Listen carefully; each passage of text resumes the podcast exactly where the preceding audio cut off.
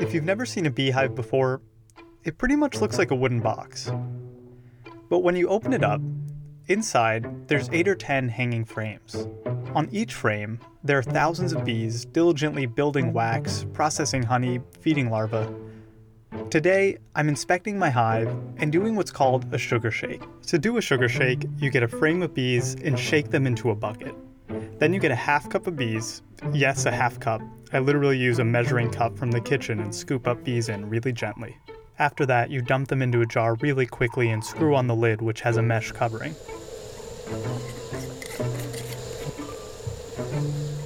Then scoop a tablespoon of powdered sugar and push it through the mesh.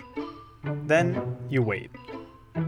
The bees start grooming themselves, desperately trying to get the sugar off of their bodies. After a minute, you grab the jar and start shaking it onto a white paper plate. If you're lucky, all you see is sugar. But most beekeepers, they see something else. They see one of the biggest threats facing bees. One of the most devastating animals, the varroa mite. They're just over a millimeter long, like tiny specks of pepper on the plate. But don't be fooled by their size. These mites are parasitic and feed on the fat bodies of the bees. Today I only saw one mite. One mite per one cup of bees means my infestation rate is low. I can shake the sugar covered bees back into the hive, and the other bees will help clean them off and eat the sugar. But if the infestation rate were over 3%, I'd need to treat them with a chemical miticide. Otherwise, I could risk the entire colony collapsing.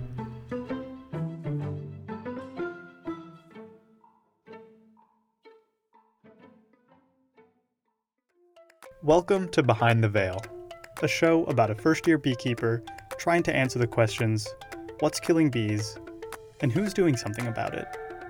On today's episode, Dr. Gloria DeGrandi Hoffman. I'm the research leader at the Carl Hayden Bee Research Center in Tucson, Arizona. Our center is part of the Agricultural Research Service, which is the research branch of the United States Department of Agriculture. Gloria has been studying bees for over three decades. She says it started when she was a kid. Her parents bought a house in an area that was still under development, so there were fields everywhere, and she'd go run around outside. I was one of those little kids that you know would, would go out with jars and collect insects, and I always liked that a lot. And really decided at a, at a young age that I wanted to study insects. Probably by the time I was nine or 10 years old, I knew I was going to be working with insects the rest of my life. It was in graduate school that Gloria realized it wasn't just insects she wanted to work with, but honeybees. It started with conversations she had with her advisor at the time. Clarence Collison at, at Penn State. I talked with him about pollination and honeybees, and he took me out to, to see a honeybee colony. And that just really, it was like, this, you, this is the best. In those days, and this was the 1980s, varroa mites weren't really an issue. No, I, you know, I remember when varroa first came into the United States that um, it was hard to find in a colony, and it wasn't really a huge problem. We had one miticide that if you used one treatment, uh, well-timed treatment, you could you could keep mites at a low level, and you wouldn't see things like deformed wings. When we did see things like deformed wings, folks thought it was because of parasitism. They, you know, we, we, it took us a while to, to make that connection between, now this is viruses, deformed wing virus viruses being transmitted. Let me pause here and give a bit of context. This deformed wing virus, it's one of the many diseases Varroa might spread. But deformed wing virus is particularly bad because when a young bee is infected with this, it'll grow up to have these short, stubby wings and it can barely fly, and then usually it dies 48 hours later. A healthy bee can live for over four months. So the point Gloria is making is that viruses like this used to be extremely rare. But then mite levels started to rise, and Gloria started to work on research for a new miticide. I specialize in, populations, population dynamics, and that sort of thing. And we built this model that predicts population uh, growth in honeybee colonies and population growth of varroa in colonies, and we were using this model to help develop a miticide. Gloria and a team of other researchers conducted a study over 11 months with 120 honeybee colonies. One half were treated with miticide in the spring, and the other half weren't. In the end, more than half of the colonies were lost across the board. Our numbers of mites were way higher than what the model was predicting. So something had changed, and that uh, then got us interested in whenever you see a population there's a big jump in the population numbers, the first thing you think about is oh, th- these things have to be coming in from the outside. Something had changed. Varroa can't fly, and each female only produces two or three offspring in her lifetime. So reproduction couldn't explain this huge jump in the numbers. But how are Varroa spreading? In the wild, Varroa can only spread if a honeybee colony is healthy, because when they're healthy, the colony gets big enough to swarm. This is when some of the bees fly off and start a new colony. I mean, that's the thing with any parasite. If you're going to kill your host, you better have a dispersal strategy that happens before that, or you're going to die too, right? And so, yeah, I mean, in, when Varroa first came here, and in colonies, like say that are unmanaged and out in out in the wild, the, Varroa would be there and would coexist with that host, and it was the dispersal mechanism. I believe was swarming and it enabled the population of mites to go down and for colonies to maintain a level of, of varroa in the colony that, that wasn't actually harming the colony. Gloria had a theory for what had changed. Varroa mite were taking advantage of honeybee behavior.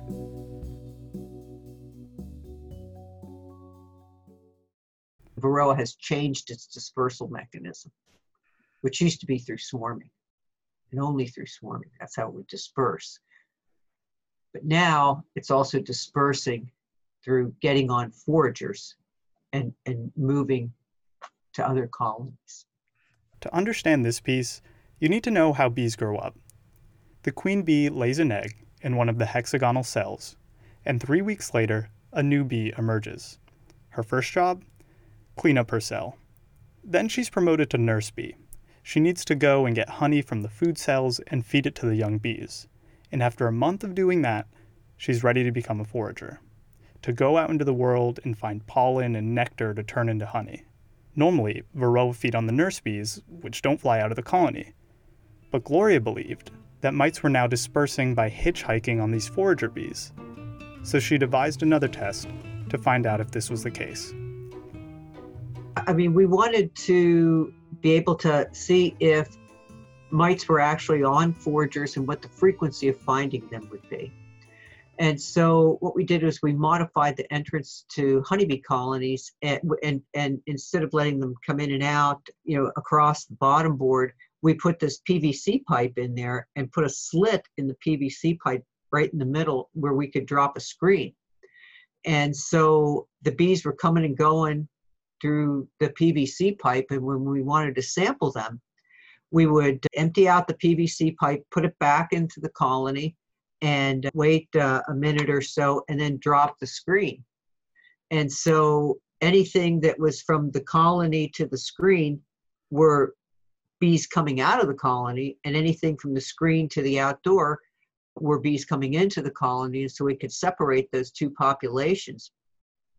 And so then we put corks in both ends of the PVC pipe and dumped the outgoing foragers in one bottle and the incoming foragers in another bottle, and then put them in a refrigerator to cool them, and, and then went through them and looked at the proportion of those foragers that had mites on their bodies. So, what they find? Both populations of foragers, the ones coming in and the ones going out, had mites on them. The foragers are really young bees that are still resembling nurse bees to the to the varroa and so they get on them and then that bee isn't doing nurse behaviors it's actually a precocious forager so the forager bees are weak and then they get lost and wander into other colonies and weaker colonies are more likely to see foragers from healthy colonies visit to rob them, and then bees are all going into each other's homes and bringing varroa along with them. And because commercial apiaries have hundreds of hives all super close to each other, it doesn't matter if varroa kill 40% of their hosts because there's more where that came from. Varroa has adapted to the way that we keep bees, and selection pressures have switched. So that highly virulent forms of varroa were are, are, now there's there's no selection pressure against them if you have an apiary with hundreds of colonies. And bees are able to drift among the colonies and they can disperse that way. If they kill a colony the colony gets robbed by its neighbors and it can disperse that way and i think that there the selection pressures have changed not just for the varroa but also for the viruses. I mean, we have always found viruses in bees, but they were always asymptomatic. You know? And that's not the case anymore, especially with things like deformed wing virus, where a colony that has a lot of mites in it, you see deformed wings and you see the the the the presence of the disease. I mean, it's expressing itself. And it's that transmission of the virus by the varroa and the effects on the immune system. And so, you know, that that's that's one of the things about it's you know, you know, and when, when you're dealing with anything in in biology and, and nature, uh, things are continuing to shift and move through time. And the picture that you saw 10 years ago, it, can be very different from the picture that you're seeing today. And I think that the interaction of varroa and honeybee colonies, especially in managed honeybee colonies, is an example of that. All of this made me feel, well, kind of depressed. If the way we're keeping bees is part of the problem because it makes it so easy for mites to spread, where do we even go from here? Is there any hope? Uh, the problem seems so big. I asked Gloria what she thought. First question is Are they just going into any random colony that they see out there? Or are there particularly particular cues that they're getting from certain colonies that are making them go into those colonies as opposed to other colonies?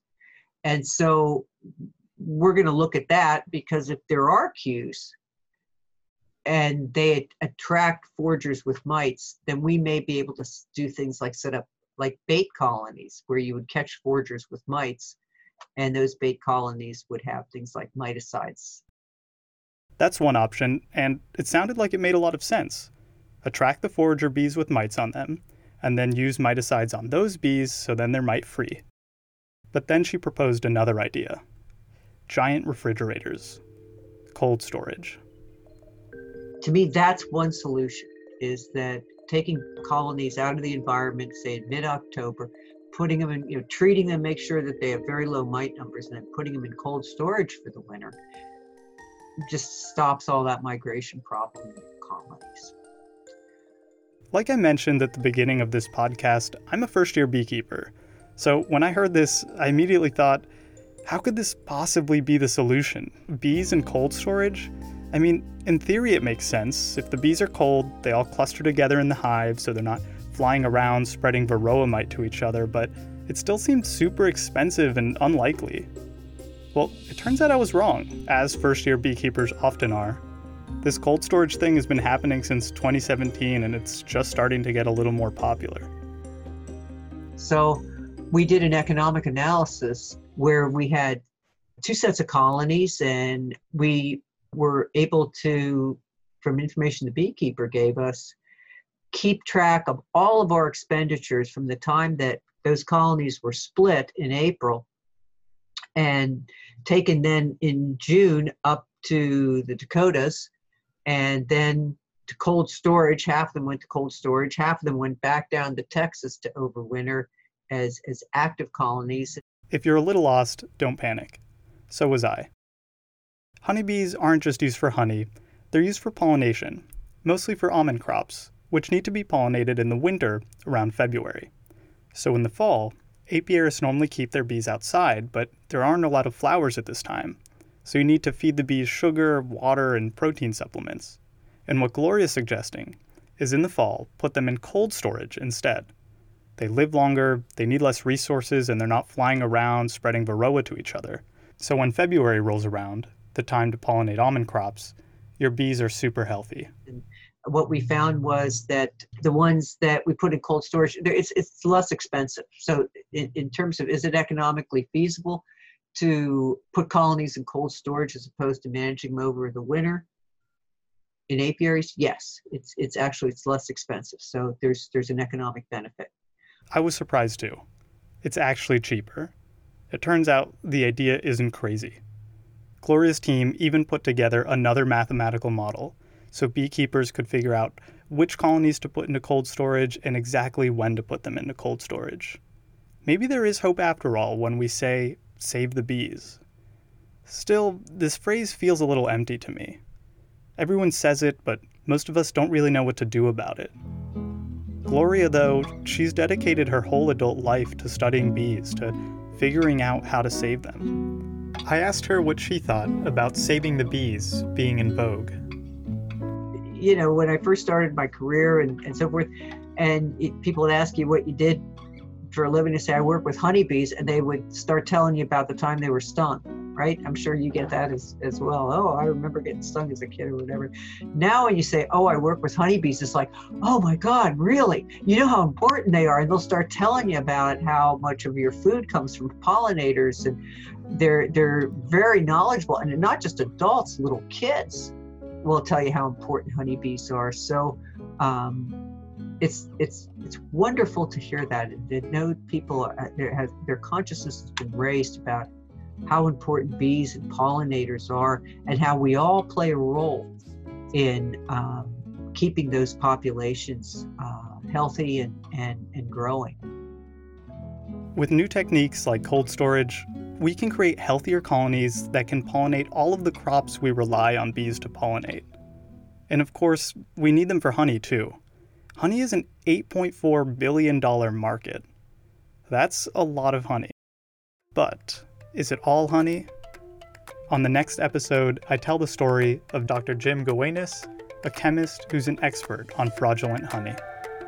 Behind the Veil is hosted by me, Alfredo Salkeld, and produced in partnership with Buddha Bee Apiary. Buddha Bee Apiary is dedicated to helping people fall in love with honeybees one backyard at a time. Thank you so much to Dr. Gloria DeGrandi Hoffman for taking the time out of her day to speak to me and be very patient with all of my questions. If you learned anything about honeybees on this episode, I have a huge favor to ask. Can you please leave us a review on Apple Podcasts? I feel a little cringy asking, basically begging for it, but it really helps us find speakers and it really helps listeners find us. Thanks so much.